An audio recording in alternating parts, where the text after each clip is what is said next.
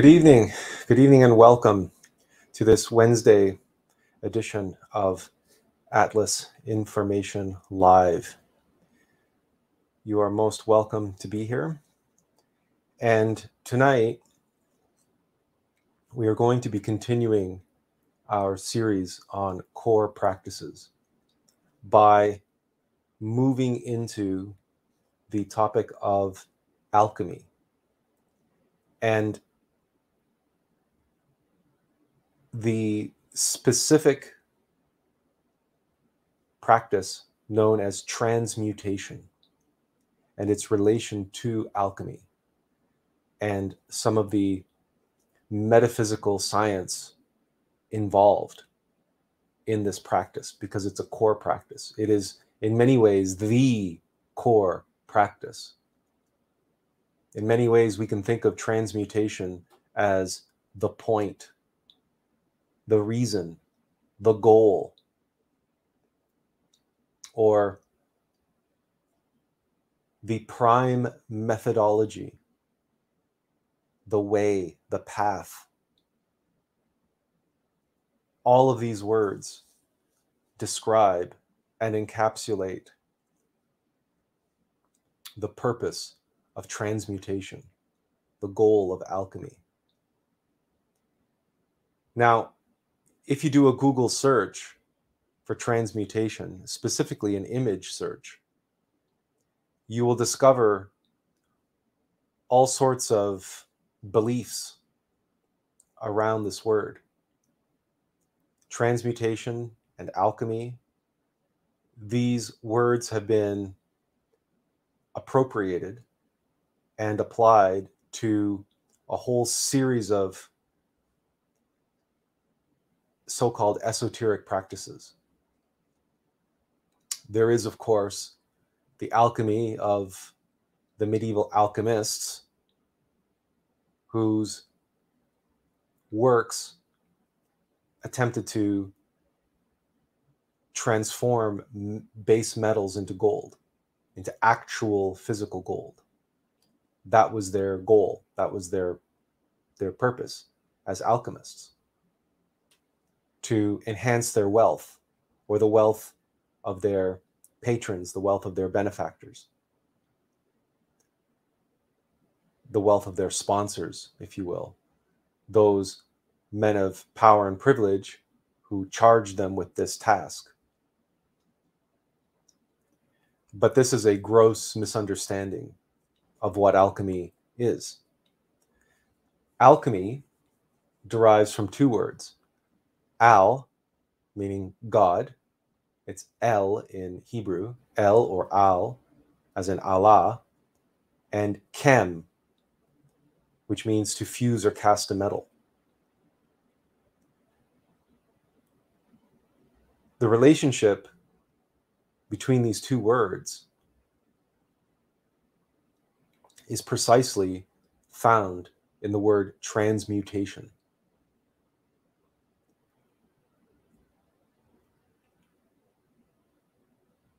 Trans meaning to change and mutare meaning thoroughly to thoroughly change.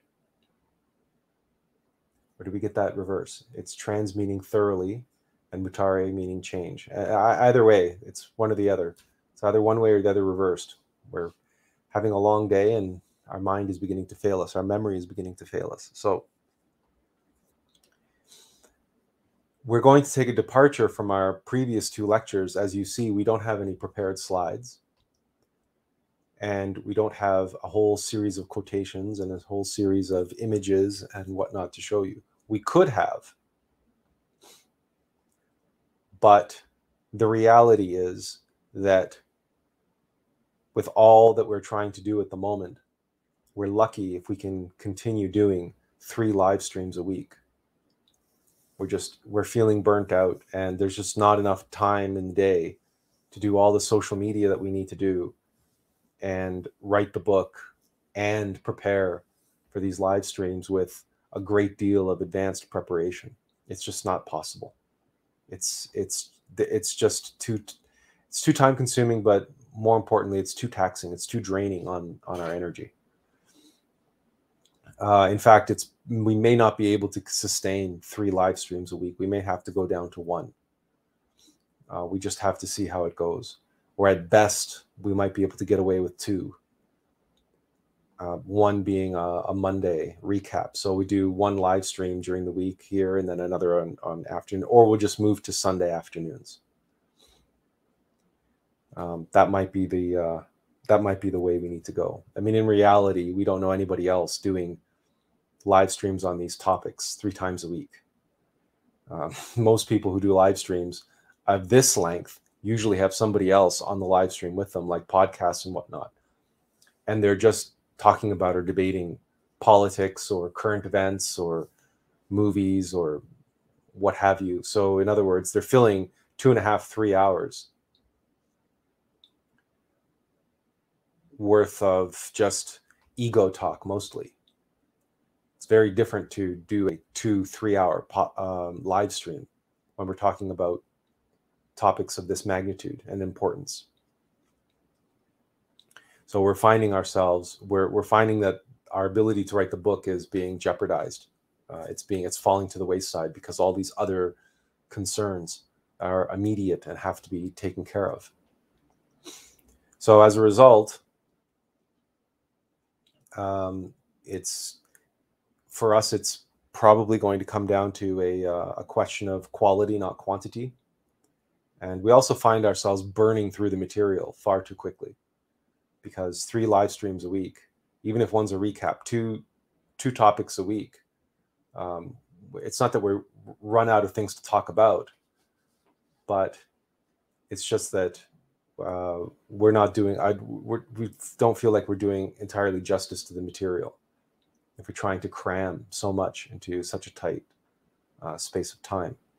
So that may be a change that's forthcoming. We'll see how it goes. The other thing to consider as well is that, I mean, right now, what we can see is there's one person watching.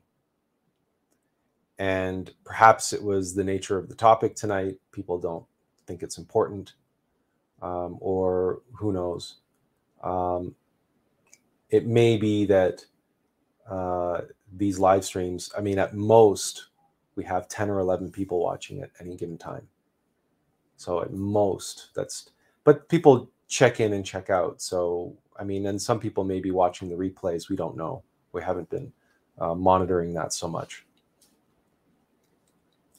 So there may be a transmutation in the works in Attlas information and our approach to these live streams.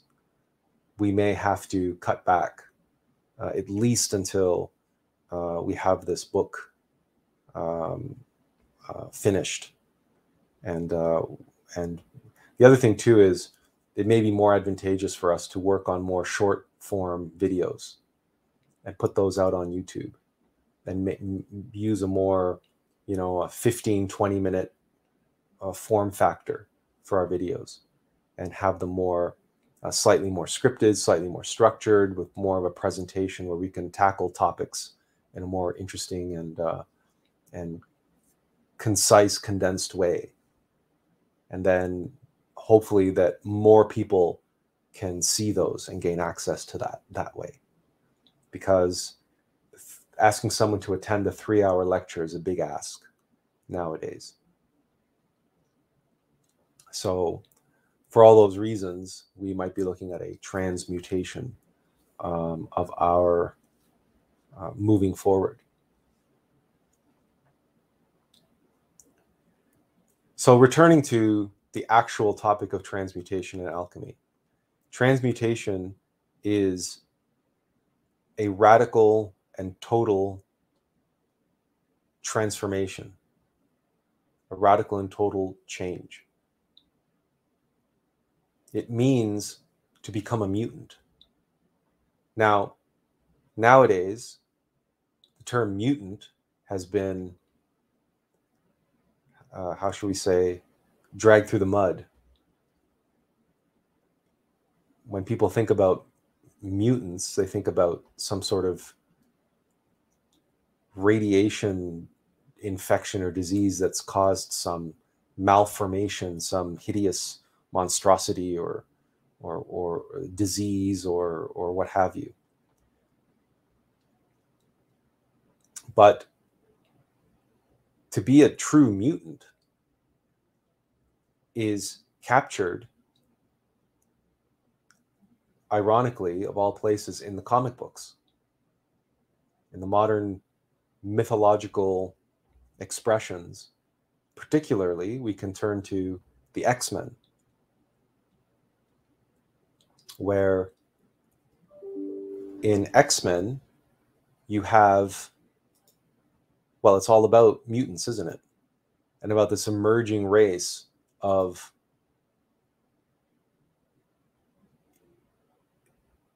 not exactly human beings, based on human beings, but mutated human beings. And they have these powers, they awaken these various powers. And that's in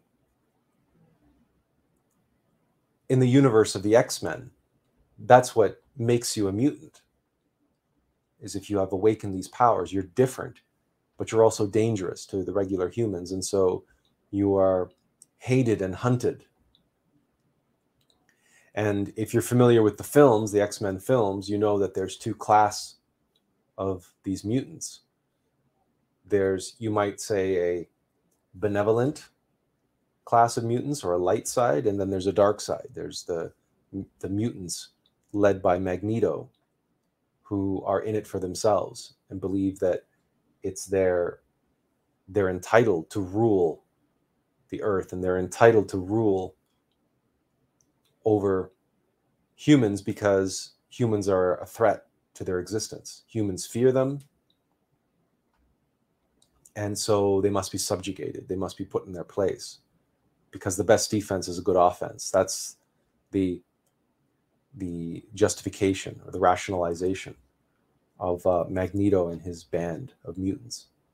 On the other side, on the light side, if you will, you have Charles Xavier, and his mutants that are that don't that believe in living in harmony with regular humans finding a peaceful coexistence that's dr charles xavier's philosophy and he believes that that's possible through education and by showing the regular humans that there's nothing to be afraid of that they that they are not um, that mutants don't have this ambition to rule the world and to make regular humans extinct or make them slaves or what have you. And it's interesting because in the X Men, it's interesting that they're called X Men. Because what makes a true mutant is an individual who has undergone a transmutation. And a transmutation is a process of alchemy to fuse or cast a metal, but with the power of God. Alchem.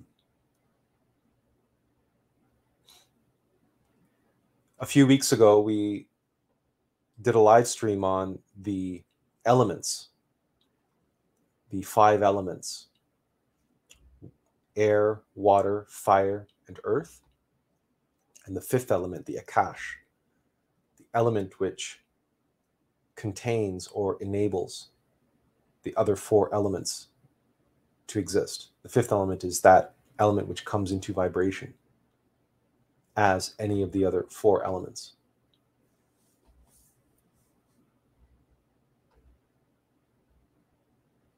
And we described how these elements are not physical elements.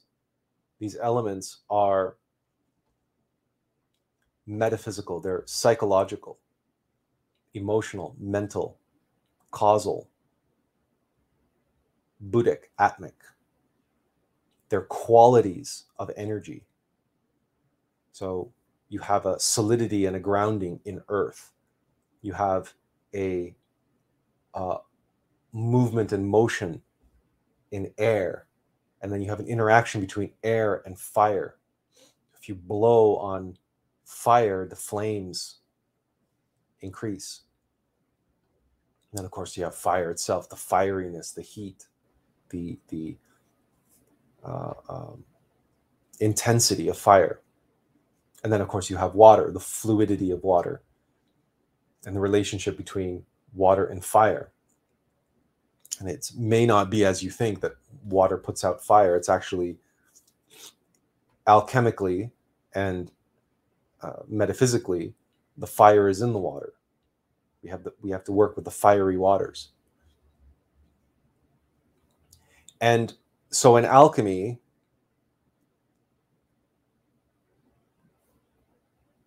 we also look at those same five elements, but we look at another set of elements. And alchemically, these elements are known as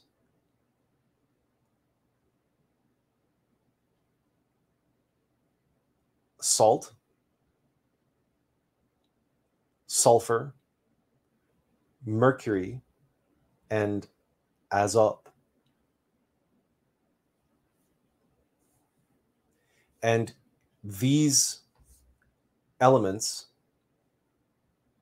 alchemical elements, are related to the other four elements, but all the elements are contained in each of the alchemical elements. So, although we can say salt more or less equates to the earth, that's where we get the expression the salt of the earth. Salt contains all of the other elements, it's not just earth. The same when we think about sulfur. Sulfur equates with fire but it also has the qualities of each of the other elements contained in it. Likewise, mercury, and then finally azot. And azot is has all of the other alchemical elements contained within it. Azot is the quintessence. It has it is the combination, the union of salt, sulfur, and mercury. And these elements are what an alchemist works with. The, the, the, the salt, the sulfur, the mercury, and the azot.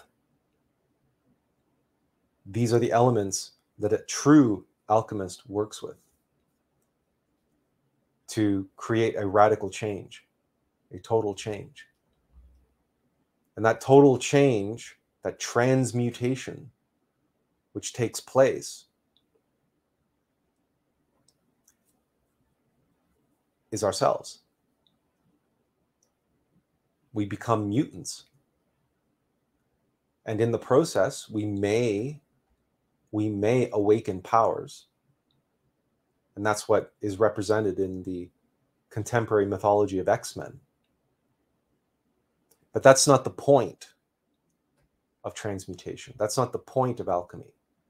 The goal, it's not, not the, the goal isn't to become some sort of superhero or supervillain with the ability to do, you know, whatever, levitate things or have, uh, yeah, so telekinesis or telepathy or you know these sorts of powers. You may develop those powers but that's not the point. Those powers are a side effect. The real point of alchemy or transmutation is to prepare and purify the self, the bodies, the mind, the heart, the soul, to create the soul, the vessel, the vehicle that can receive and embody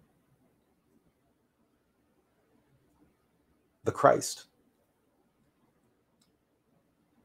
The Christ, the symbol of the Christ, of course, is a cross. The cross is also an X. X men. It may be difficult for some traditional traditionalist Gnostics to accept.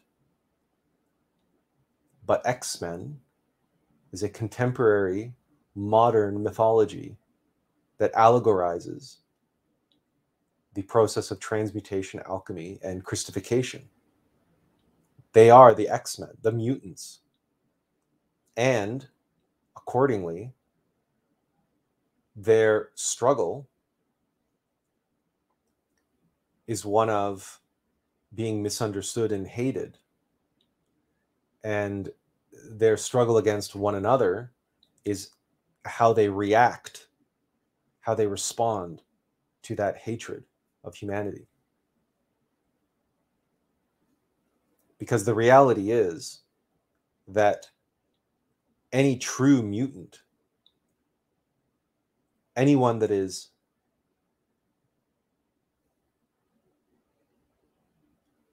genuinely working in alchemy and genuinely transmuting themselves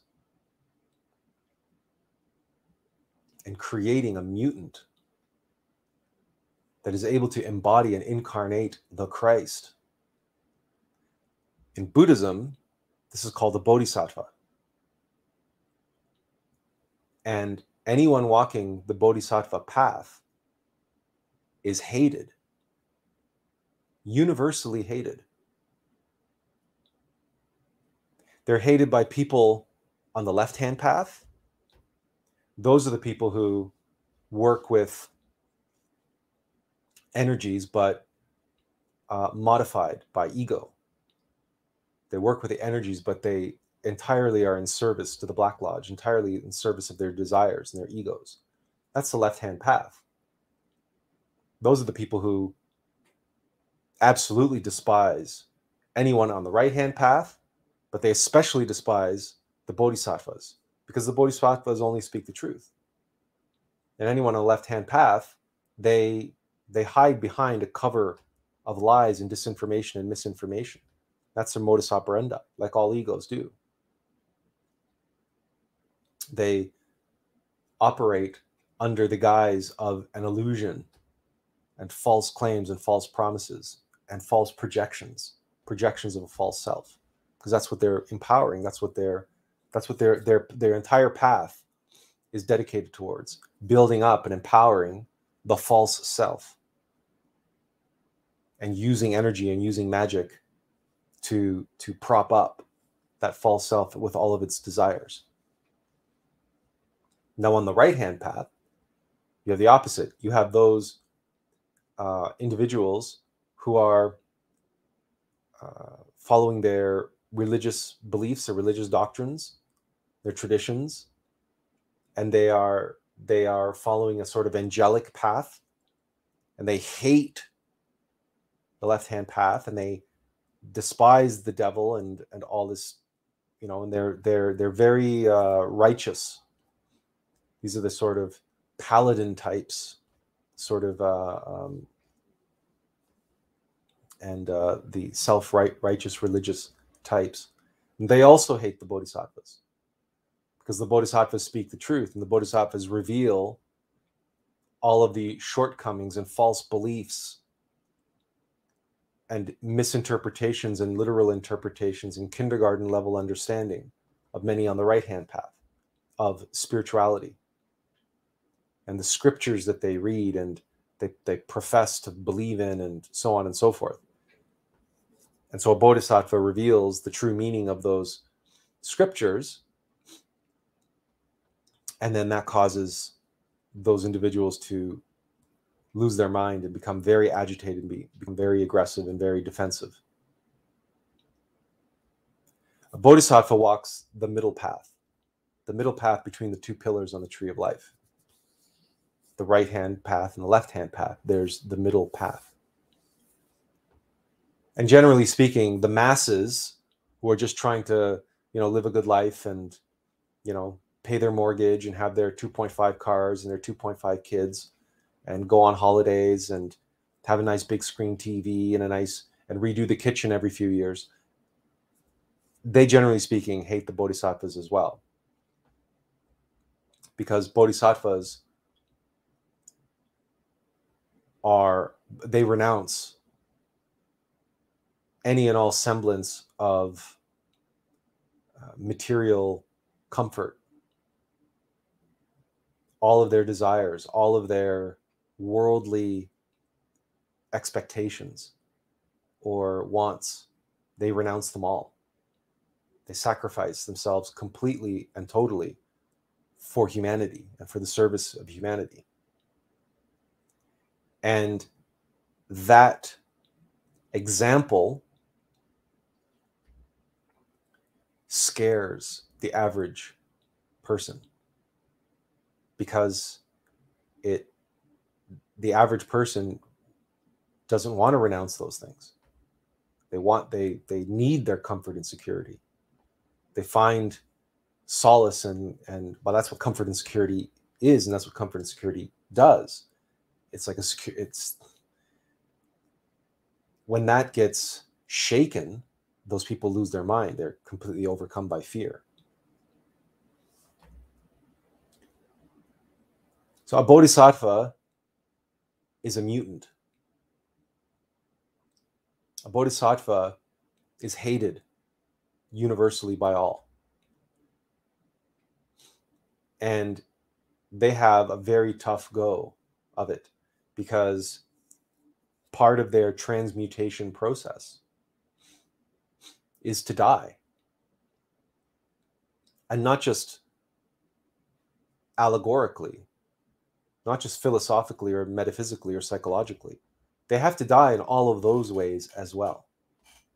Because the process of transmutation means the former organism no longer exists. A mutant is not a human. That's the whole point of X Men.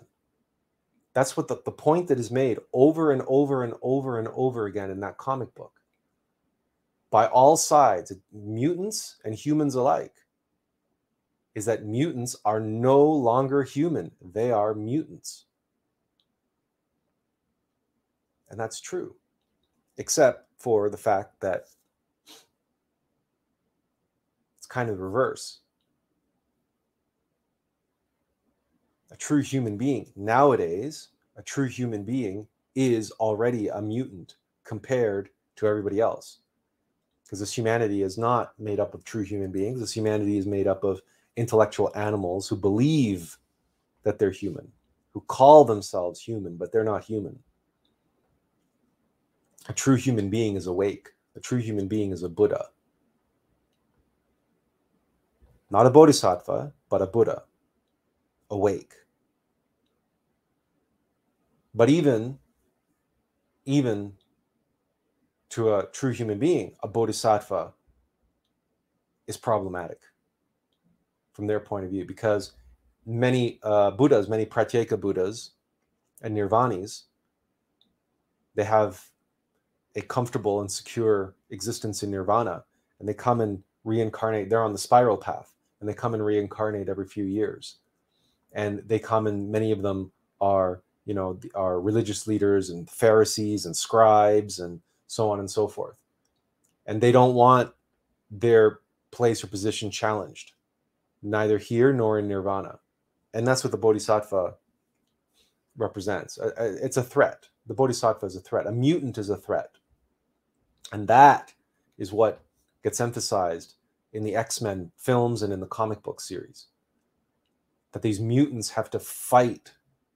And on the, the, the side of uh, Charles Xavier's um, uh, School of Mutants and and the the that those X Men, they fight for humanity. They fight for everyone. Charles Xavier and his team even fight for Magneto and all mutants. They fight for everyone. That's what a true bodhisattva is. Sacrifices himself for everyone. Even those who despise them, maybe especially for those who despise them. That's why Jesus says, you know, turn the other cheek. If someone hits you across the face, turn the other cheek. Because we are not here to wage war or win battles against others. We are here to win, to wage the battle and win the war against suffering. And anyone who is so angry or so vengeful or envious or greedy or, or fearful that they turn to physical violence, that person is in terrible suffering.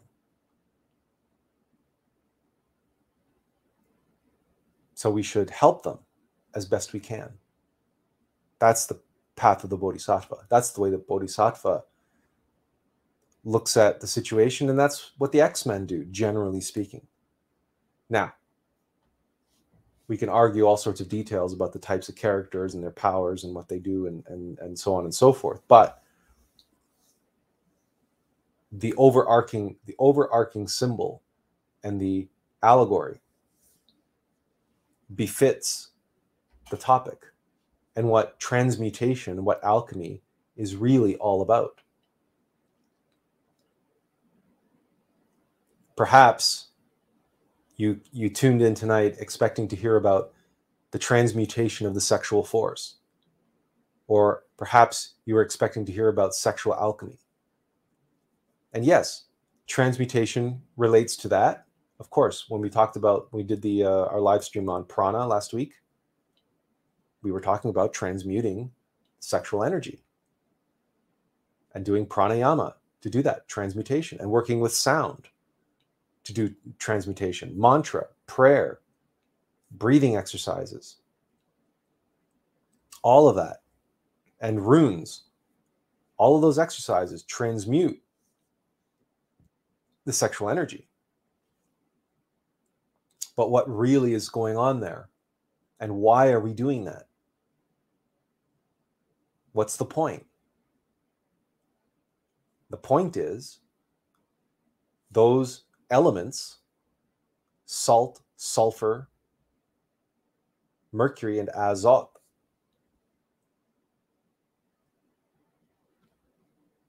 working with those elements we transmute ourselves.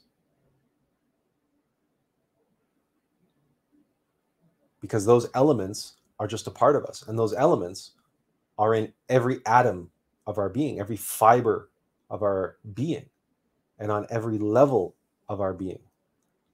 So when we talk about salt, we're not talking about physical salt. We're not talking about the salt you put on your french fries or the salt you put on the roads when it's icy.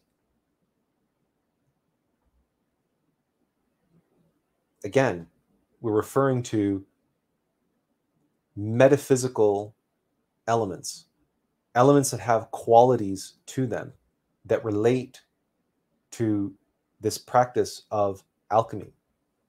And we really cannot do this topic justice.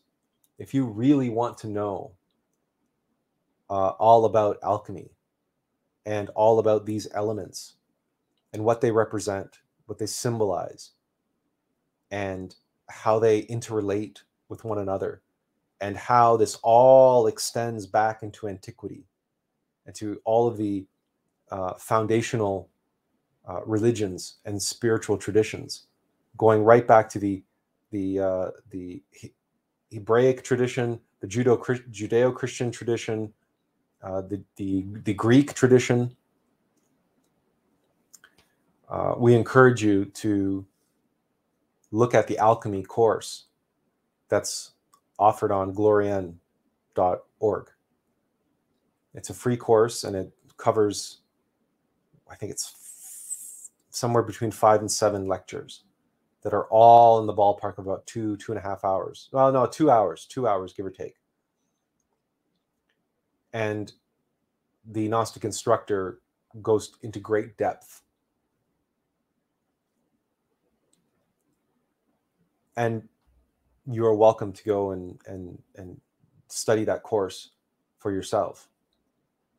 But for our purposes here tonight, the key is to understand that alchemy is not what many people think it is or say it is.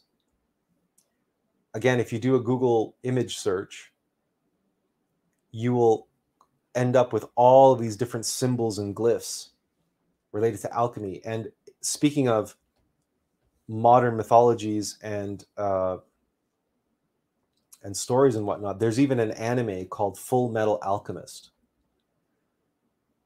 And what you will find is this whole there are several different branches of this that you will discover. One is alchemy related to the transmutation of base metals into higher metals specifically gold.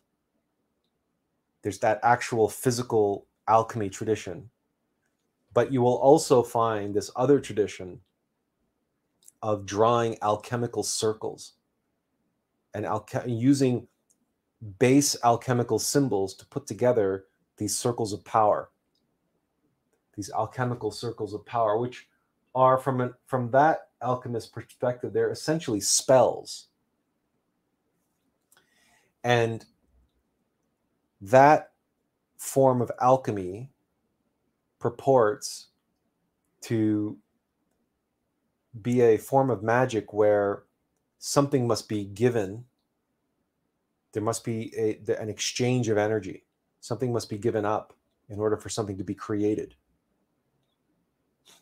and it doesn't take too much imagination to realize what a lot of the alchemists are giving up in order to create or manifest what they what what they want from their alchemical symbol, their alchemical circle.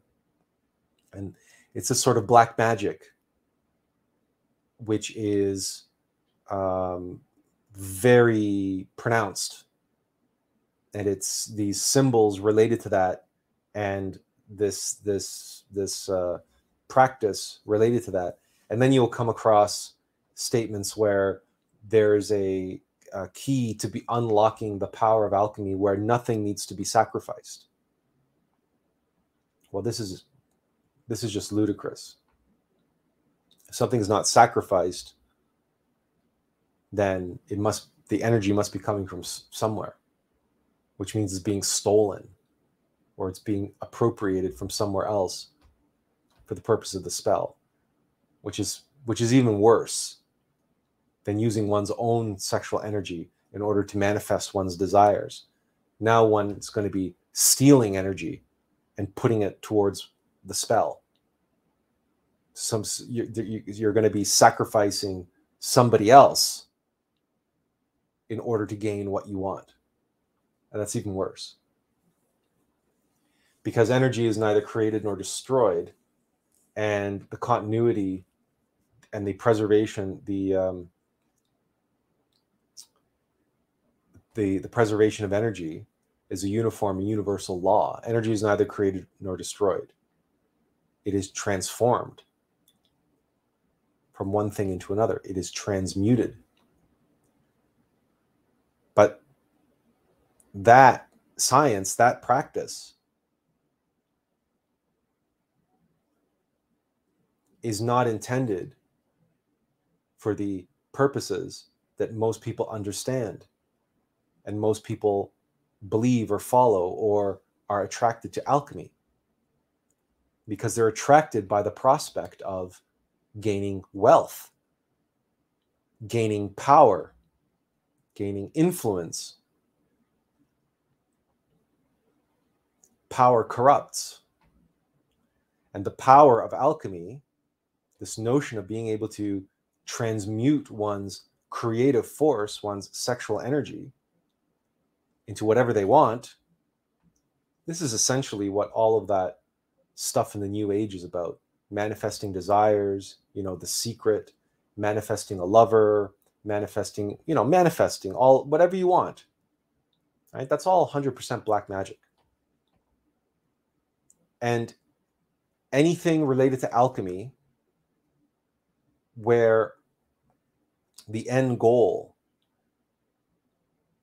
is the, the transmutation that is taking place is transmuting creative energy any of the the four elements that we talked about. Salt sulfur mercury and azoth. And then the other five elements right? Fire earth air water and ether. And using alchemical spells, alchemical circles, alchemical rituals to transform those elements into something tangible that you can then use or sell or whatever, right? This is not what alchemy is. This is black magic. because the transmutation the goal of transmutation is to is to create a mutant as we said to transform the lead of the ego of the animal human being into the gold of a human soul the golden bodies the solar bodies those are the vehicles that we need in the supernal worlds that can serve as a vehicle and a vessel for the Christ.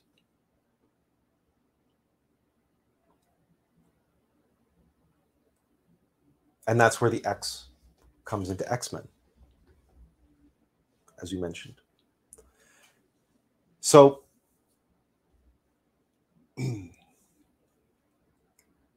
we've talked about some different practices that relate to this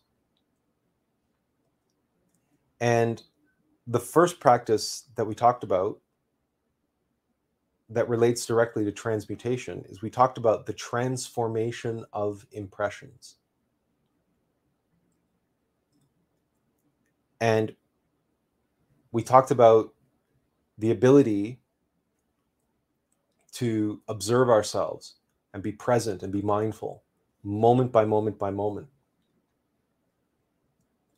And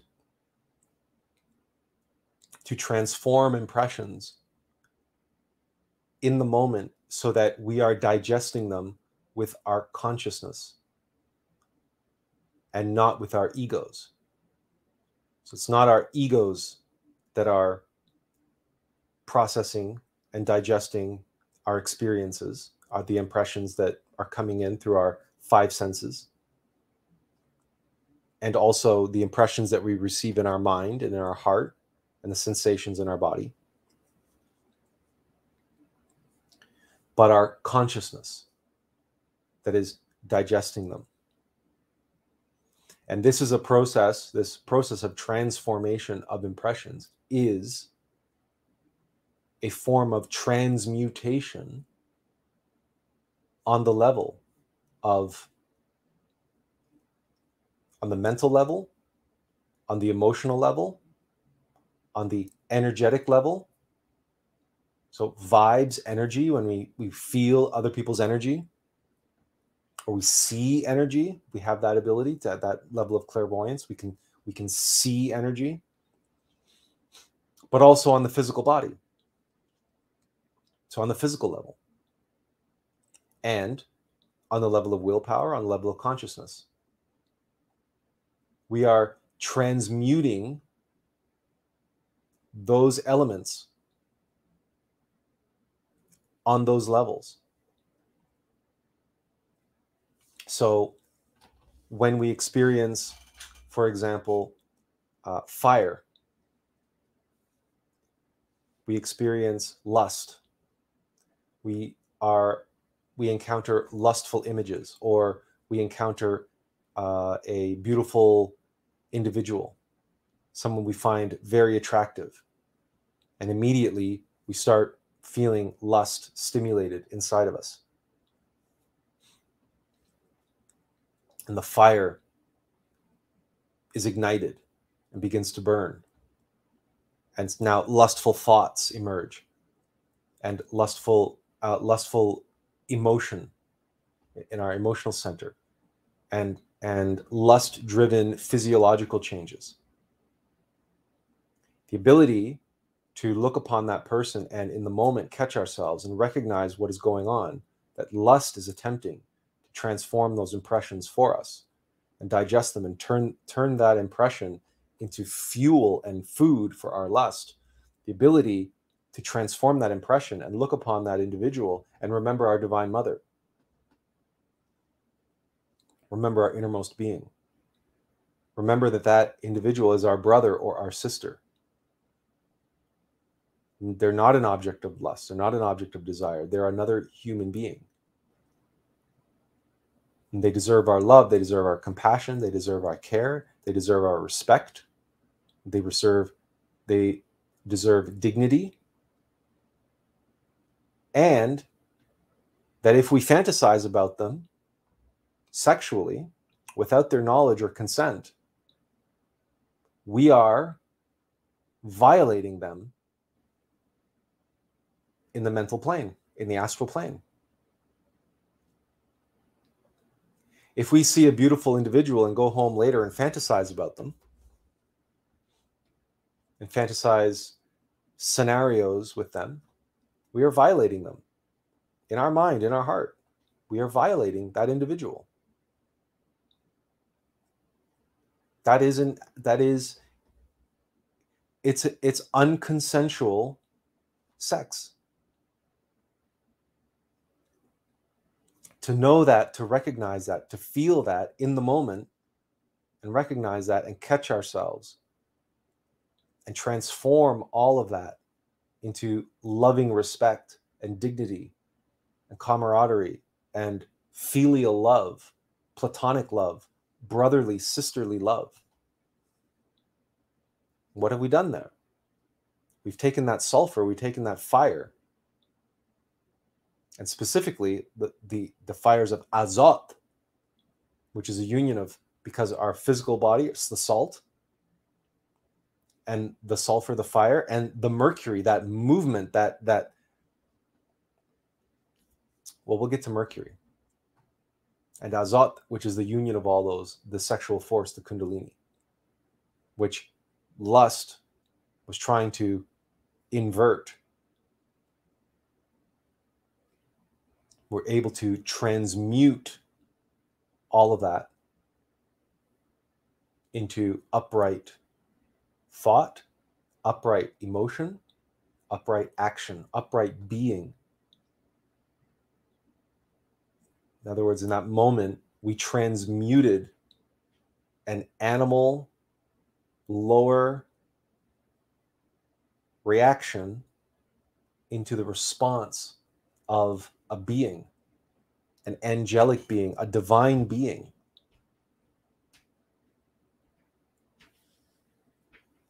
But in this day and age, such a being is a mutant. If any normie would be listening in on this conversation, they would say, "Oh, what? That's just you. What? What a prude! What a this? What a that? Well, must be. We must be completely, totally sexually repressed." There's nothing wrong with. There's nothing wrong with fantasizing about someone. There's nothing wrong with finding somebody attractive. There's nothing wrong with, with lusting after somebody or desiring to to have sex with somebody there's nothing wrong with having many partners there's nothing right. it's perfectly natural sex is perfectly you know this is how this is how we this is this is the world we live in the world we live in is uh, where pornography is considered normal pornography is considered healthy masturbation is considered healthy it's promoted it's taught to children Children are taught how to masturbate. Children are taught about all manner of natural and healthy sexuality. So, for somebody to come along and say, well, you know, all of that is just creating more lust, and lust is the mother of all desires. That's the harlot of Babylon. That's desire, the, the, the source of all suffering the more lust you have and the more lust you create and the more sex you desire the more you will desire there is no satisfying it there's never satisfying it And that's why the world is never satisfied. It's never satisfied with anything. There is no peace. There is no genuine comfort. There is no genuine security. Everybody is always chasing and running after comfort and security because they always want more, more, more, more, more, more, more. So someone who comes along and says, you know what? I'm happy with what I have, even if what I have is nothing. That individual is a mutant in the eyes of everyone else. That person is deranged. That person is, they'll, they'll come up with all sorts of names and labels and, and rationalizations and justifications to judge and condemn. Someone who transmutes themselves or is working on transmuting themselves and making of themselves a mutant. And this is why, as we mentioned, why the bodhisattvas are so hated.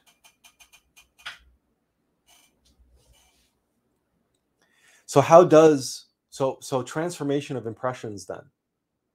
Moment by moment by moment. That's why that practice we began with that.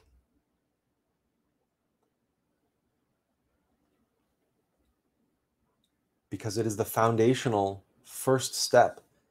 You can do all the other practices. But if you're not transforming impressions, if you're not transmuting your experience, your existence, your very being, moment by moment by moment by moment, if you're not practicing this transmutation, the transformation of expressions, then you you you cannot advance on the spiritual path by doing any of the other exercises any of the any other practices because what you will end up doing is creating a Hasnamuss of yourself someone with a split center of gravity. You can practice all the meditation and all the mantra and all the runes and all the everything else you want. If you're not transforming impressions and you're not transmuting yourself moment to moment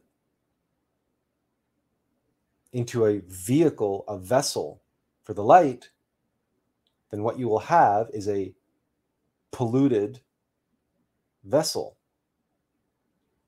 And here you're going to be trying to increase your consciousness and your light and access to the energy and everything else. But here you're going to have this dark, shadowy, polluted vessel. That's why in the Bible, uh, Jesus says, You don't put new wine into old wineskins.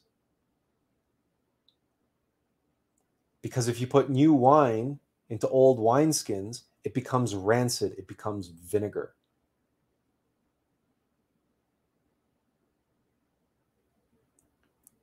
Transmutation, the complete and total change, the metamorphosis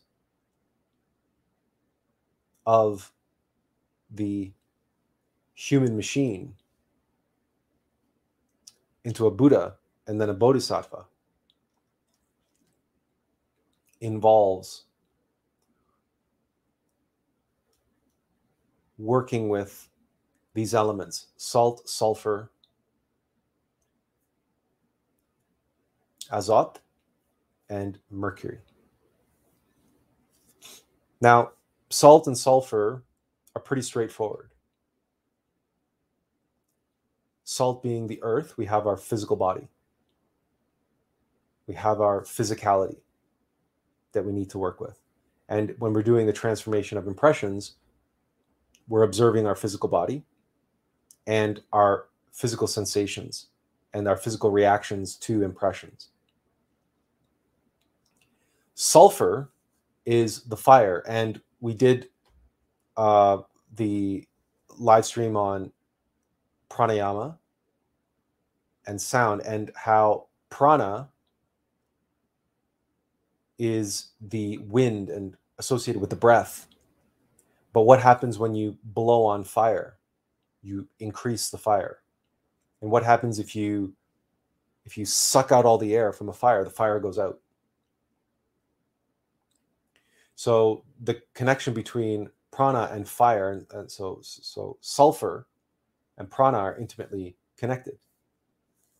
And those two, the salt and the sulfur, are intimately connected with azot, the kundalini, which is the latent Christ. That is the fire and water in the stone. So there's the, uh, the the Bible passage where you crack the stone and the, the, water comes from the stone, and there's all sorts of imagery in the Old Testament, especially in the um, uh, the story of Abraham, where they're talking about digging wells. Now, a well is made of stone; it's walled off with stone, and a well is what you do to dig into the earth to get the water, to draw the water from the earth. So, on that, the water relates to Mercury, and we'll get to Mercury in a minute.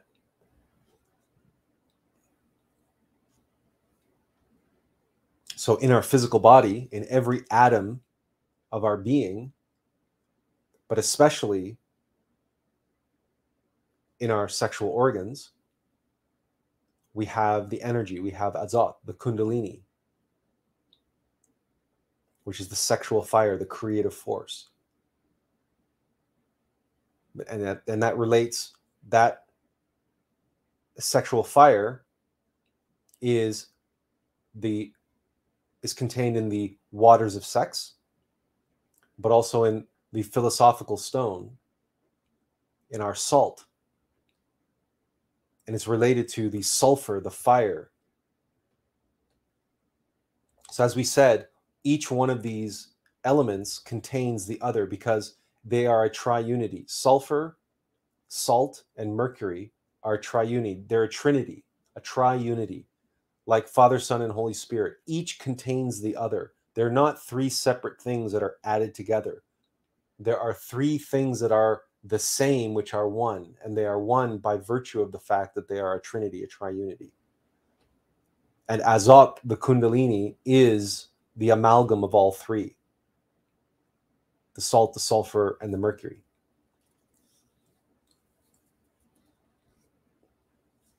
And we have to work with all three. So, and the result is Azot, because it has the combined characteristics of salt, sulfur, and mercury, Azot, the Kundalini, has all of the power, all of the characteristics associated with each each one of those elements. And since we are made up of those three elements, it is the Kundalini which is able to create through each one of those elements. Azot, the fourth, or the the combination, the triunity of those elements, the salt, the mercury, and the sulfur, can create a mutant human being, a mutated human being.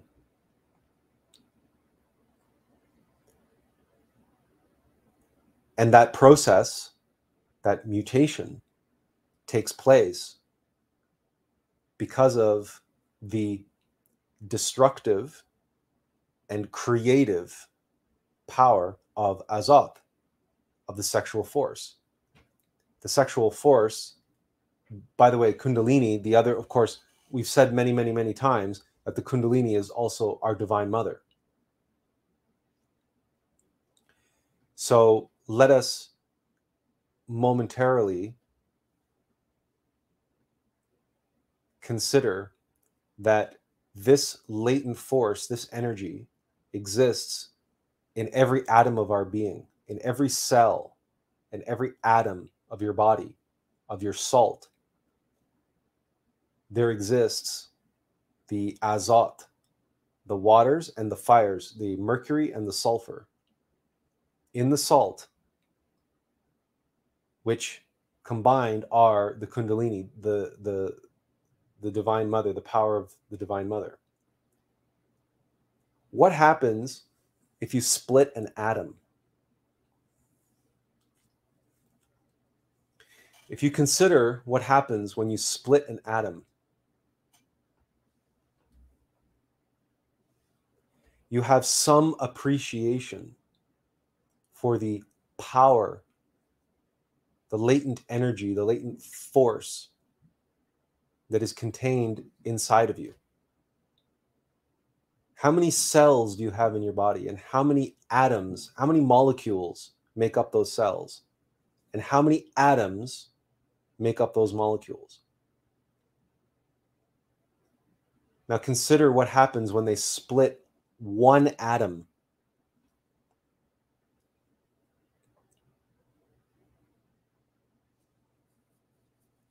You begin to have in your imagination some concept of the power that a Christified master, a bodhisattva, has at their disposal. Because what the Kundalini is able to do is basically unzip our DNA and reorganize it as a mutant and unlock that power that's latent and dormant inside of our salt. The mercury and the sulfur the the the azot it's the it's the combination of those three elements in azot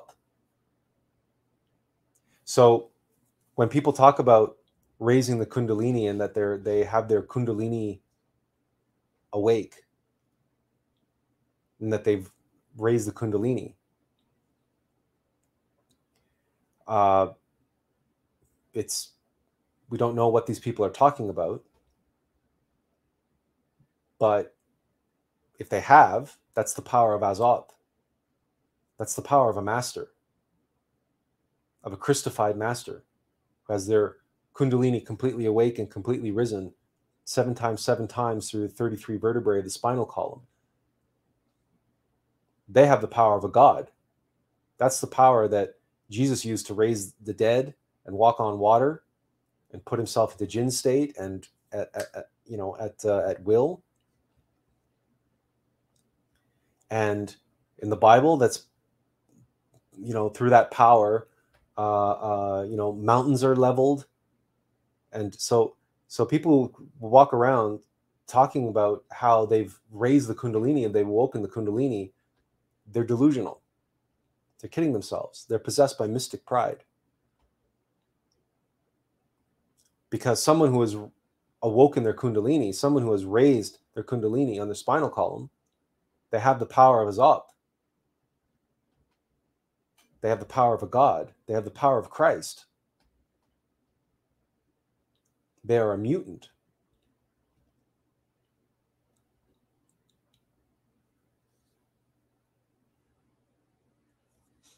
This is not just, we're not just talking about, um, you know, nice stories and allegories all the time. There's a practical metaphysical science to this.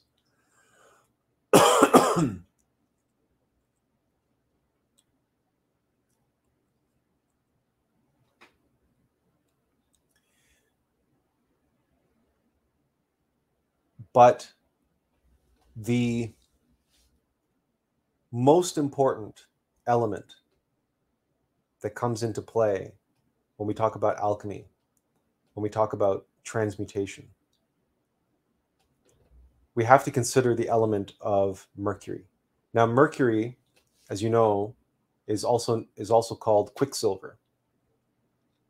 And mercury is a very unique element.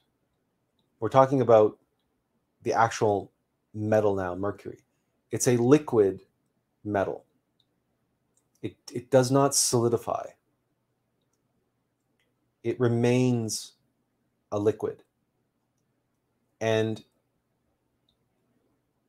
if you've ever observed Mercury, it has this property of being very fast. And it's it seems it appears to be in constant motion because little little drops of mercury will, will always be rolling around and but they're liquid.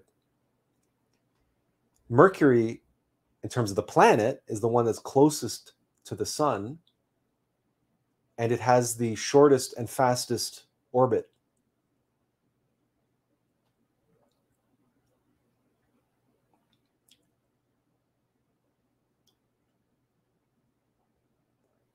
esoterically, Mercury was Mercury to the Romans, but to the Greeks, he was called Hermes. And both Hermes and Mercury, they wore uh, wings. They had wings on their feet and on their helmets. And they both carried the what's called today the caduceus of Mercury, but it was the staff of Hermes, the the staff with the two intertwining serpents going up. And Hermes to the Greeks was the father and inventor of many many phenomena, including uh, fire. He was Hermes was the one who gave fire to humanity. So, in other words, puts him in the same ballpark as uh, Prometheus. Um, he also invented the uh, the pan the pan pipes, the seven with the seven um, basically different different uh, shaped pipes. Uh, and Hermes, Hermes Mercury, is the messenger of the gods. He's the one who delivers the information. F- practically speaking, in us, he delivers uh, information, insight, imagination, intuition from our innermost being to us. That's Mercury working actively inside of us. And remember, like when we talked about the elements, when we consider elements metaphysically, we have to think about the properties of the elements and how those those properties affect us and function inside of us metaphysically. So mercury is like quicksilver, like the actual mercury is in constant motion. It's always moving around. And because of that, the raw mercury, the unrefined mercury in us, is quite uh, chaotic. And we need to be able to work with that mercury and get it so where we can start refining it and purifying it. And that is a process of transmutation. That is a process of alchemy and transmutation where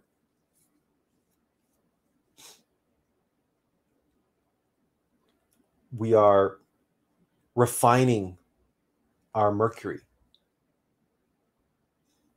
And as the mercury inside us becomes more refined, then clearly we can have greater access to communication with our innermost being. So we just did a live stream on prayer. And it should be noted that I think we mentioned this that many people pray for things related to their job or their financial situation or their health or you know their physical well-being so you know earthly worldly things and they wonder why their prayers aren't answered. And the reason is that our innermost being doesn't care about any of those things. Doesn't matter.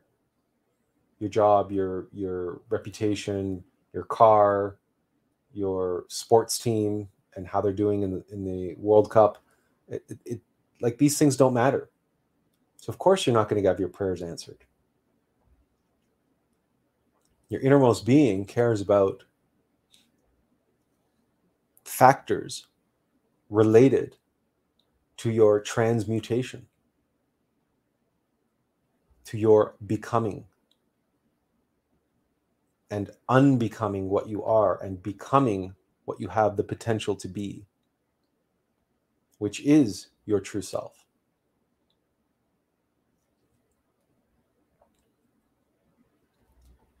So,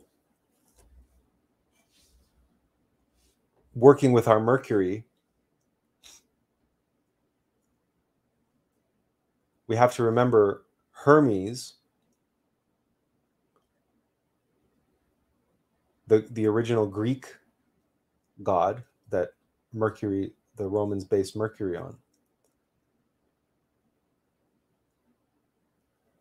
That energy, that activity, that those waters, because Mercury relates to the waters, that fluidity, that constant moving and motion inside of us. Have you heard the term hermetically sealed?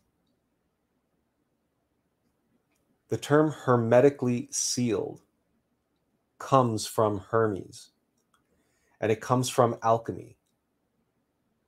Very often you will see images of Hermes where uh, either he himself or a, a, cherub or an angel, someone, there will be in the image of Hermes a vessel which is hermetically sealed. And hermetically sealed means nothing can get in or get out. That which is inside the vessel can't escape. That's what hermetically sealed means. And when we consider ourselves and we consider our own mercury, our waters, our energies, are we as vessels? Are we hermetically sealed? Or are we leaking energy all over the place? In our hearts, in our mind, in our body, in our sexual center, in our sexual activity? Are we allowing our precious mercury and our sulfur, our fire, and our azot are we allowing these precious elements that are there to help us in our transmutation, to help us in our alchemy? Are we allowing these elements to leak out from our vessel? There are many, many, many ways in which this occurs. For example, if we indulge in uh, watching, uh, uh, uh, you know, binging on just about anything. But we can binge, for example, on emotional movies or emotional TV series.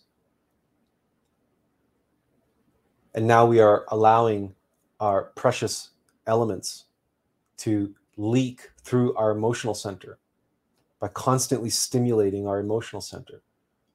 But the same thing can happen if we're binging on uh, documentaries or binging on YouTube or or anything that stimulate or video games or uh, or or even strategy games or anything like that where we are constantly stimulating our mental center.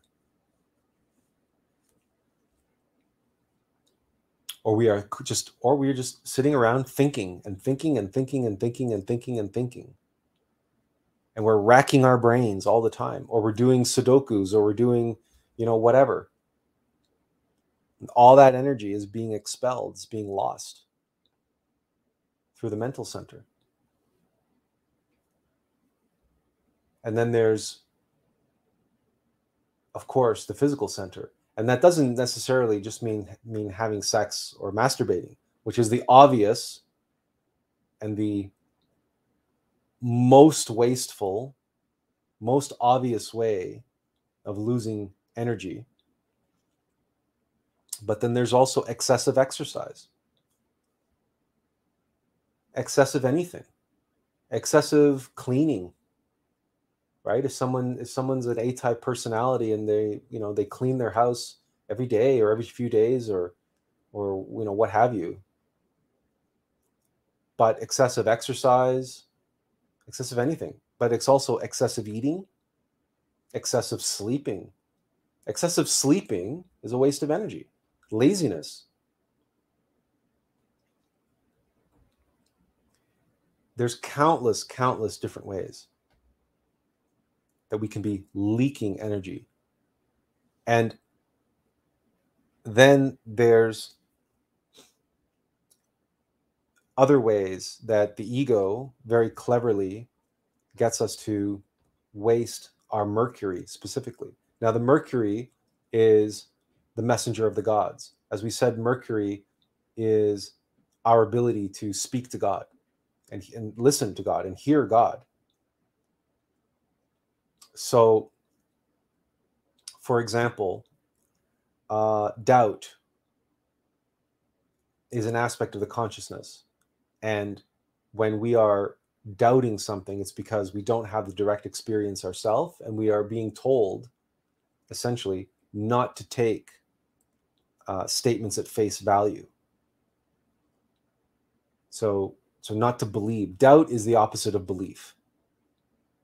And as uh, uh, Gnostics or, or initiates on the path, we are encouraged not to believe, but to do our own research and do our own uh, uh, experiments and exploration and seek self-evident experiential knowledge, gnosis, for ourselves. And, and lacking that, we will have doubt and we will be presented with doubt. Now, the clever ego is able to twist doubt and turn it into cognitive dissonance, turn it into skepticism, turn it into atheism, turn it into all manner of, of dogmatism, of it's able to take doubt and weave elaborate beliefs around doubt that we then hold dogmatically and we will not let go of because we believe that we have the truth on our side. But what we have is doubt. And the ego has woven an elaborate narrative around that doubt and presented to us as the, as the truth. And because there's a kernel of truth at its heart, namely our doubt, we accept what the ego presents to us as truth. Because its its foundation is true. We we have doubt. We don't know. And that doubt came to us from our innermost. That doubt is like a droplet of mercury if you will. It's the truth. We have doubt. We can't deny it. So the ego will wrap this whole elaborate story around it and we end up swallowing and buying that story and not only that we will fight others we will defend that belief. We will defend that story tooth and nail to our dying day because we know it's true. Of course, we've been had. We've been conned by our ego. The only thing true about that story is the doubt at its center. But this is one way in which our egos conspire to get us to waste our mercury and to squander any intuitions that we have because we receive many intuitions but because we don't transform the impression and we don't receive the intuition objectively many of our intuitions are intercepted by the ego and the ego digests that the intuition for us which means the ego interprets the intuition. And the ego wraps the intuition again in a story in a narrative that serves its purposes. And then what we process in the mind is is is a product of ego mind. It's not the intuition at all. The intuition has been twisted corrupted bastardized. And we put a lot of energy into that belief now that that that misinterpretation that we believe is intuition. Because we can feel that it came from it came from intuition but this is one this is another way that our mercury gets leaked and lost. And this is a big one because you see many many many people who and the big uh the the the number one example that we like to give and we made a youtube video about it was uh is the flat earth people. Flat earthers are not only are they completely and wholly uh, uh, convinced in their beliefs, but they are very dogmatic and evangelical about it. They're very self righteous and they're very um, aggressive in how they go about uh, wanting to convince everyone else that they are that that they their worldview is is correct. And that uh, and that the earth that the earth is flat. So and all of that that fervent belief that evangelical all that energy all that time all that effort that's being wasted is all because of their Mercury, their connection with their innermost being, their connection with objective truth is being intercepted and twisted and corrupted by ego. All of that fervent belief, all of that that uh, dogmatic, evangelical, self-righteous, aggressive judgmental, because they are very judgmental of anyone that doesn't believe them.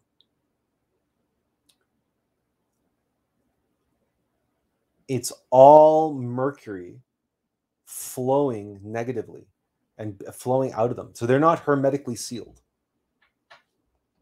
They are, their egos are fornicating with them. They are fornicating through the mental and emotional centers and what they're fornicating, what they're putting out in the world, and what they want everybody else to swallow is called flat earth theory. And they demand that people swallow it. They expect people to swallow it. Now, if any of this sounds vaguely sexual, you're right. It should, because it is. Because lust is the mother of all egos and when we talk about hermetically sealed, we're talking about not losing the energy by essentially being screwed with. But this this feeling, this desire that people have to have others accept their beliefs. This is the same exact desire that exists in men who expect their sexual partners to swallow, to perform fellatio and swallow. It's the same thing. The desire for somebody to take what they are given and take it wherever the uh, the fornicator wants them to take it. This is this is lust. This is you know, but this is across the board. This can be mental, this can be emotional, as well as clearly physical and sexual. But the egos are involved all along the process. And their whole purpose for being is to get us to expend and expunge these precious elements this creative force. Why? Because when we do so, we create more egos. This is how egos replicate. This is how egos essentially have sex and procreate with us using our precious sexual energy. That energy, which is given to us in order to transmute ourselves for the purposes of transmutation, for the alchemical process. So if you're not transmuting yourself with that energy and you're not hermetically sealed, then that energy is flowing down and out.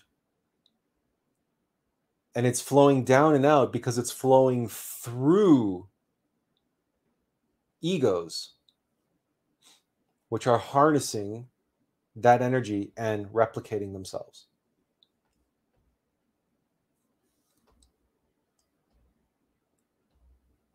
So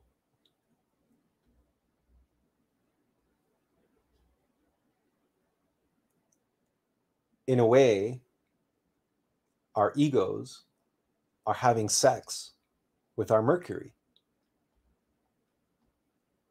And egos are demons.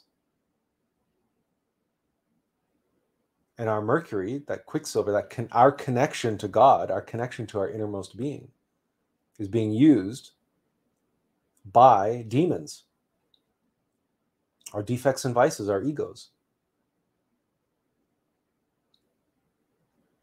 Now, there is, uh, well, we should have pulled this up, but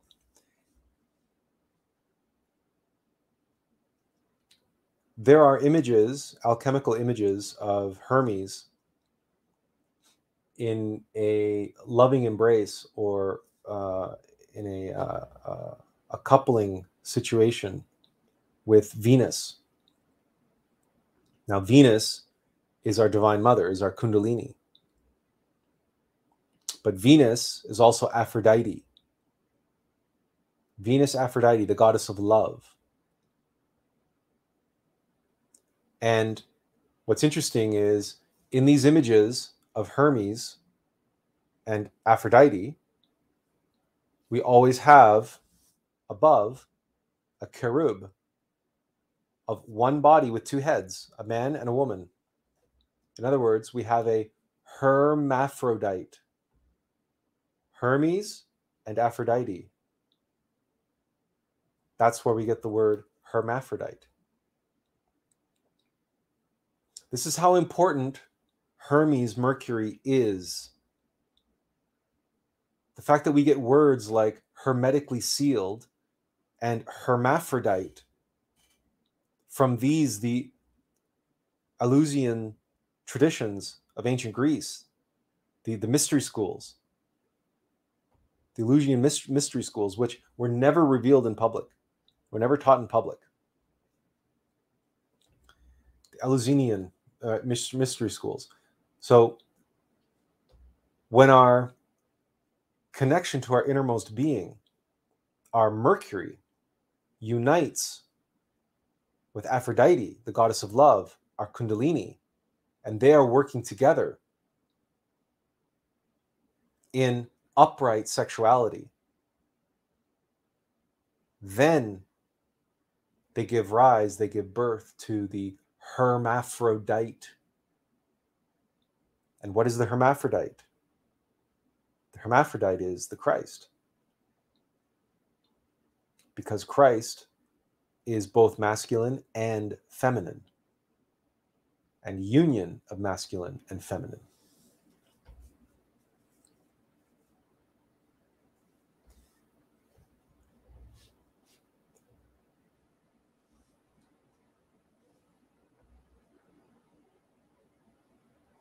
That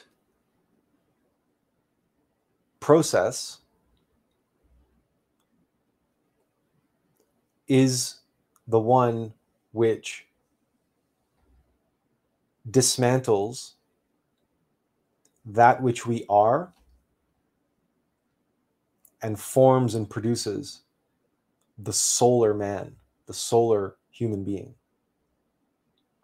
Because we are lunar right now, we are mechanical, we are ruled by our egos and we are ruled by our passions and our instincts and we are governed by mechanical nature. So tonight tonight is a full moon for example. So if anybody's feeling a little rough today now some people have been saying that it's a full moon in leo and that uh, there's all sorts of positive benefits that come with that. But to anyone who knows themselves and knows their demons they know that during a full moon their demons are are uh, particularly active and uh, and uh, it can be difficult. It can be challenging for for the best of us.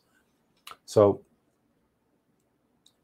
so this process of working with our connection to our innermost being and then with our divine mother.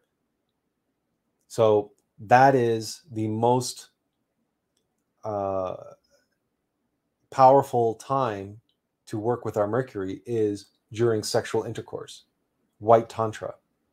To be hermetically sealed, but working with our Divine Mother, the goddess of love, Venus, Aphrodite, the Kundalini, in upright sexuality. And that is, and working with our salt, the stone, the cubic stone of the Masons, the cubic stone of alchemy, which is what, which um, is what transmutes lead into gold. And lastly, we have the sulfur, the fire. We have the mercury, the waters. We have Azot, the divine mother, Aphrodite, Venus. We have sulfur, the fire, and we have salt, the earth, the stone, our physical body. And all of that brought into activity and working in unison in upright sexuality, hermetically sealed to create, to produce our inner hermaphrodite union of masculine and feminine, divine masculine and feminine, the union of innermost being with our divine mother to give rise to the innermost intimate Christ, the divine androgyne, hermaphrodite. This is how we become a mutant. But again, that process can only take place if Mercury can bring with him the knowledge to Aphrodite. And what knowledge does he need to bring with him? The knowledge of our salt and the knowledge of our sulfur. In other words, we have to know ourselves. We have to have we have to comprehend our lunar nature. We have to comprehend our egos. Because Mercury, yes, he's the messenger of the gods, but that that goes both ways. So we began with the transformation of impressions. The transformation of impressions and processing our experiences consciously means that we have the material, the source material, that we then use in another practice meditation, retrospection meditation. And we retrospect and we meditate on the events of the day we meditate on those dramatic moments and those dramatic circumstances and those exchanges that we had that were emotional or that stirred up negative emotions or caused friction or resistance and we meditate on what egos were involved. What was it what what defects and vices were being triggered inside of us? And what were they doing to us? And what were they getting us to do to others? How were they causing us suffering? And how are they causing suffering to others? And we meditate on those defects and vices. We meditate on those egos. And with great patience and without any expectation, we receive the information, we receive the comprehension of those egos. So, as a result of that, our Mercury can send that information to our innermost being because that is the connection. Mercury is the connection between us, our experience, and our innermost being. Yes, it's consciousness, but there's actual it's it's Mercury is Mercury and the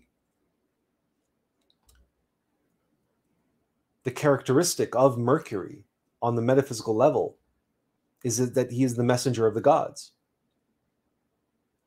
So Mercury sends the transformed experience that we are meditating on to the innermost being. The innermost being, we allow the innermost being to work out and return with an answer. That's Mercury. That is Mercury that that enables that exchange of information where we then receive the insight, the comprehension, pow. And all of a sudden we we we we just know we know something more about ourselves. That knowledge, that knowing, Mercury brings with him in sexual union to Aphrodite. And when he shows the Divine Mother, Azot, that fire, what it is that needs to be incinerated, she can do it. She has the power. That's the power of Divine Mother Kundalini. She has the power to dissolve and eliminate and destroy any ego that we have comprehended. and in the crucible in the fires in the in the alchemical fires those egos are eliminated and the consciousness is released is liberated that was bottled up inside of them.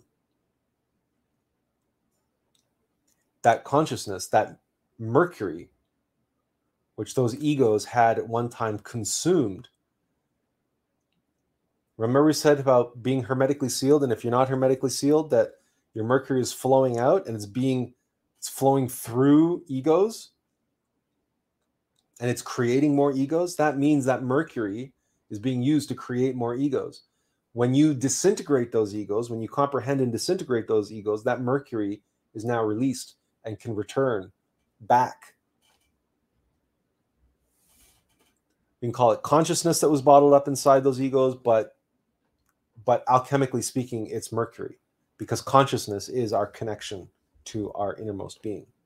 So these things are all related, right? There's they're not they're not one to one equated to one another because that's not exactly how things work, but they're related. These elements, the salt, sulfur, mercury, azot, are clearly related to when we talk about tree of life and we talk about these other elements we have mental body astral body causal body, Buddhic body, right? These bodies are made up of these elements,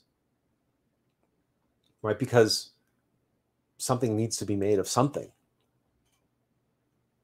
So these elements are qualities, they're metaphysical vibratory qualities. Remember, we've recently talked about sound.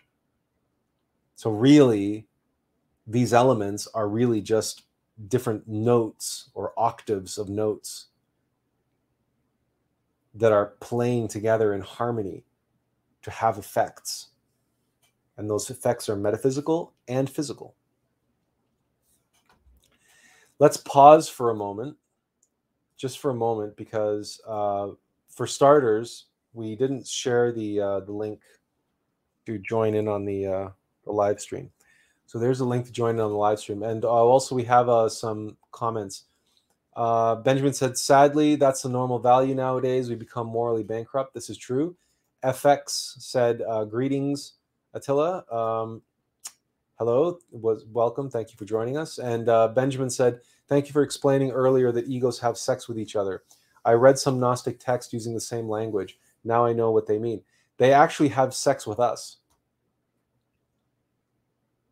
Yes, they have sex with each other. That's true, but they they prefer to have sex with us.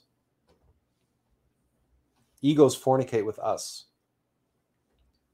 That's the that's the thing. Egos are demons. And when we think that what we're doing is indulging our lust, what's actually happening is lust is indulging itself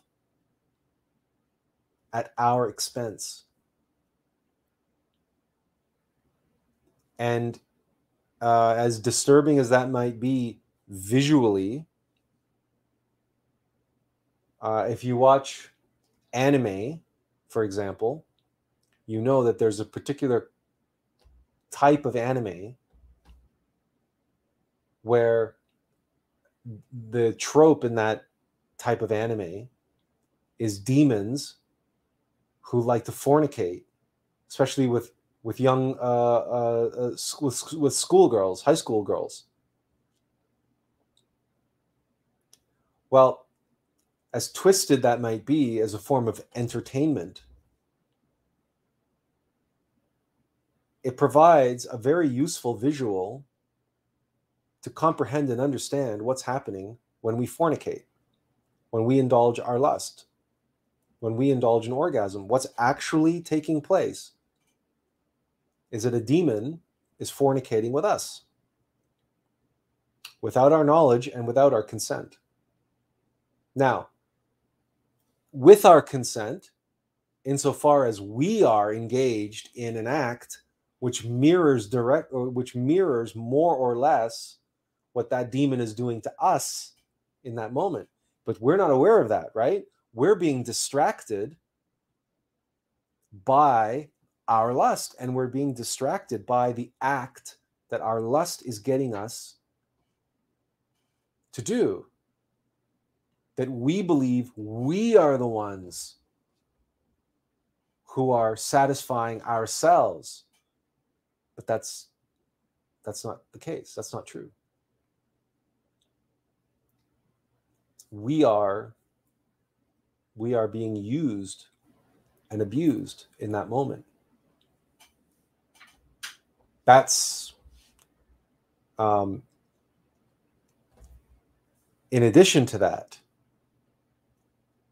our lust is often in cahoots with the lust of our partner. And this we can experience, and that uh, fire, right?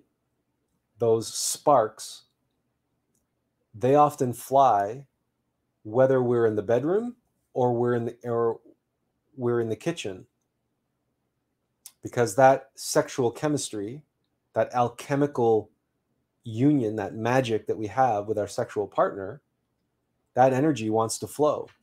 And that energy will fi- will find a way to flow, and the egos, the demons, will find a way to harness and make use of that energy. And and that's why couples very often uh, argue and fight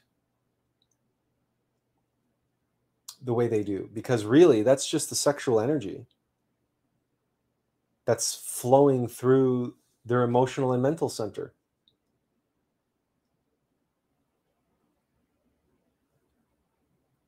When they're having sex, they're having sex, it's flowing that way, but it's flowing down and out. If they're not practicing white tantra, it's flowing down and out. So if it flows down and out in the bedroom, you can be damn sure it's going to be flowing down and out in the kitchen. And incidentally, that's why so many couples who do fight a lot, they claim to have really good sex. And they like to have makeup sex. And they like to have sex right after they have an argument. Or they start they start out having an argument and they end up having sex. Because the two things are intimately intimately related. The sexual energy is flowing. The egos don't care. Either way, the egos don't care how they get it. They're going to get it. As long as they keep you identified in fear and anger and rage and, and envy and or lust. They don't care. because they can get the energy any which way. And they will work with lust to get it through any of those centers. And when lust is behind, and that's the funny thing, that's why uh, married couples or uh, or partners can can fight about the, the most ridiculous things. They can get into rip roaring arguments and fights over the most inconsequential things. And that's how you know that what's happening is lust is screwing with the couple just through their mental center.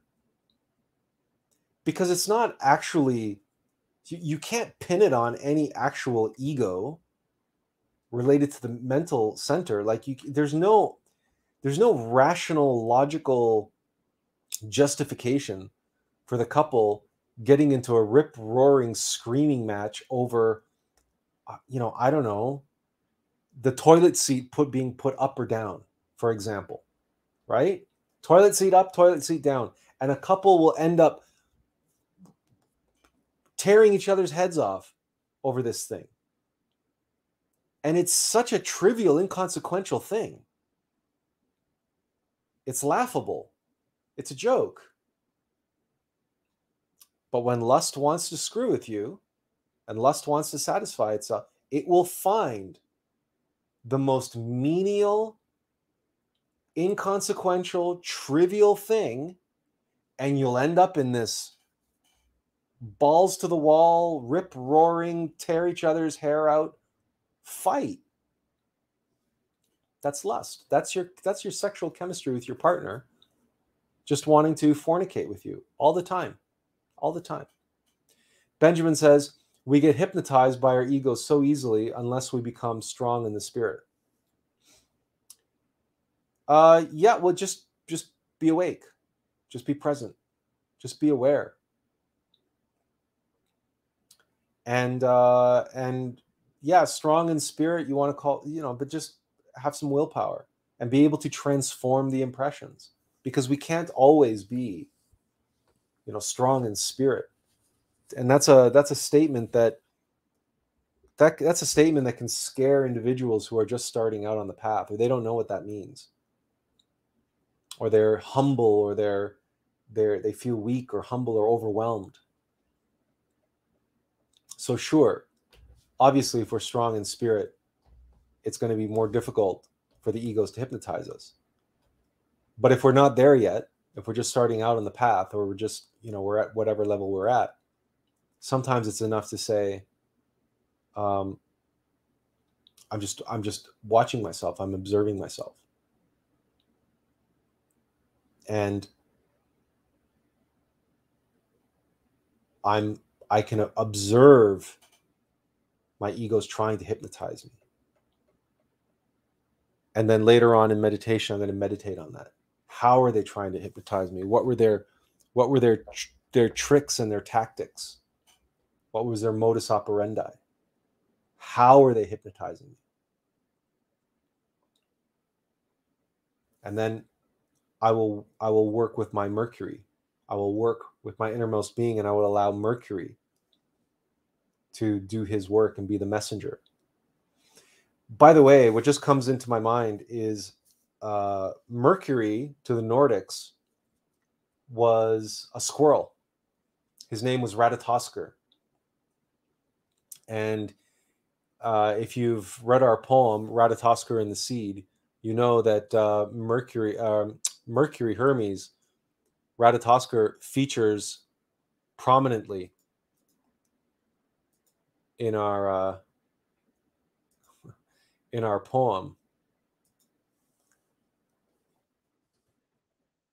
Um, there's the link if you haven't read it. But that uh, that poem is it's really a uh, uh, an autobiographical uh, expression, and it's it's that experience of of working with Mercury, working with our Ratatoskr, and and and really, if you know squirrels, if you if you have squirrels around where you live, we certainly do, uh, and you know the way they behave, you you you get a sense of what your mercury is and the mercury that we have to work with. Now, we promised you also uh, that we would give you the link to the alchemy course.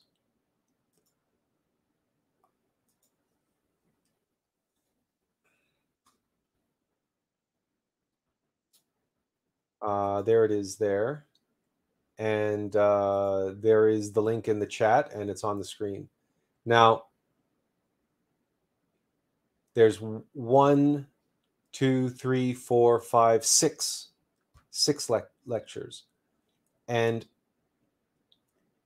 you will see that they cover the elements and they cover transmutation, but then they also have specifically um, they have a uh, Azoth, and they have one on on Mercury, Hermes, what we've been speaking about. Um, we don't have the knowledge, uh, especially of ancient Hebrew and so on, as the Gnostic instructors do. So we can't do justice to this topic at the same level that they can and that they do. And we encourage you to dive deeper into your studies and get a, a, a deeper, more more comprehensive appreciation for uh, this topic of transmutation and alchemy. But we wanted to uh, at least give you a primer and give you a background as to why it is and what it is that we're doing on the path. That transmutation and alchemy is the path itself and how uh, all of the different practices that we've discussed up to this point everything from transformation of impressions to meditation to pranayama to uh, uh, runes and prayer and mantra how all of these are working with these elements and working with our mercury for the transmutation of ourselves to create a mutant. And that mutant is one who has the potential to harness the power of their innermost intimate Christ and develop powers associated with that. But most importantly, to be a worthy vessel, a clean vessel a purified vessel, a purified vehicle for that Christ to come into the world and and do its works for the sake of suffering humanity.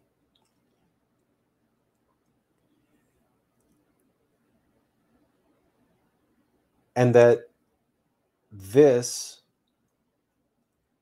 is what alchemy really means and what alchemy is really all about. It's it's not about you know fusing metals and it's not about doing black magic and it's not about all these other things that people have have uh, believe or claim about it. And it's also not possible. You cannot accomplish alchemy unless you work with the elements your salt, your sulfur, your mercury, and your azot. Your fire, your wind, your water, your earth. And your akash, your ether, your fifth element.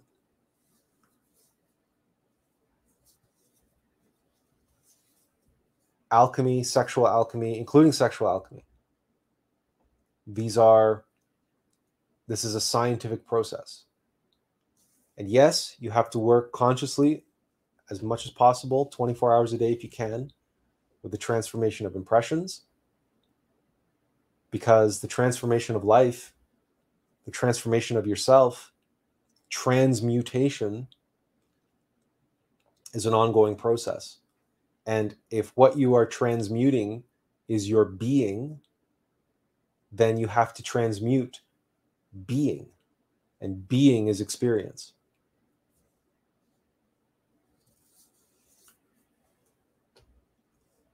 Does anybody have any uh, questions? We're gonna. This is to be a shorter one, certainly shorter than the last two. Can Does anybody have any questions at this time?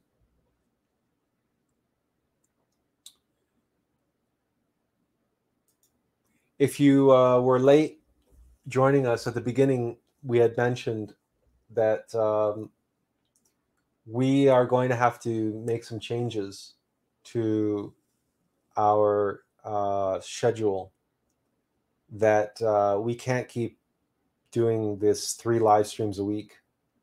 Um, it's it's we're experiencing quite a bit of burnout. Um, it's too much. It takes too much time. It's too much work for us to try to prepare two lectures and then again do a summary lecture on Mondays. Um, our book is suffering. We're not, even when we find the time to actually work on the book, we, we, we lack the energy. We're burnt out because we spent so much time and energy and effort preparing for the live streams or doing the live streams. And then we have all the social media that we have to do because we have to get that following up um, in order to for for the book to be considered for publication. But the book itself is suffering as a result, and um, we can't. Something something has to give. We have to make we have to make a concession somewhere. And the compromise that I think we're going to do is we're going to move the live streams to one a week on Sunday afternoons or Saturday afternoons at probably two o'clock but Sunday afternoons probably better. Two o'clock, which would be seven o'clock for Europeans. And that way we can just do one live stream a week. And then we can cover this issue about North America and Europe and and you know, and then we can and then hopefully we can have more people, right? Um, because right now we're only averaging like even tonight, it's only it's only six about six or seven people have been tuning in um, some people come and go. That's true, but um, so we're gonna have to we're gonna have to do this. We're gonna have to make some concession, make some change because um, we we cannot allow uh, this book uh, project to fall by the wayside. We have to. This has to be our our focus, but we also have to focus on making sure that like writing the book is one thing, but we have to make sure that it that it can be published, and that means doing the social media stuff and getting our our social media uh, presence up. So um, that means probably working on on more YouTube videos, but shorter versions of you know shorter, more concise, more condensed versions of videos that we can release that maybe um, we can uh, in, increase our following that way on YouTube and uh, and on social media because the videos seem to get a lot more traction on social media than just the memes. We get lots of likes with the memes, but not a lot of shares, not a lot of engagement. So, in any case, we just wanted to mention that to you and share that with you because um, we can't keep this we can't keep this schedule up with everything that we're trying to get done, and we we are on a deadline to have this this this current project done, and uh, and we it's just not sustainable the way it is currently. So just thought we'd mention that to you. So there will be some coming changes, and we'll and we will um, we will make a proper announcement on that, and we may even cancel Friday's uh, lecture and just start move it to Sunday, beginning this Sunday. So just to let you know that uh, that that's coming coming up. But uh, if you've been following us on Facebook or on uh, on YouTube, then we'll we'll make the appropriate announcements uh, when the time comes.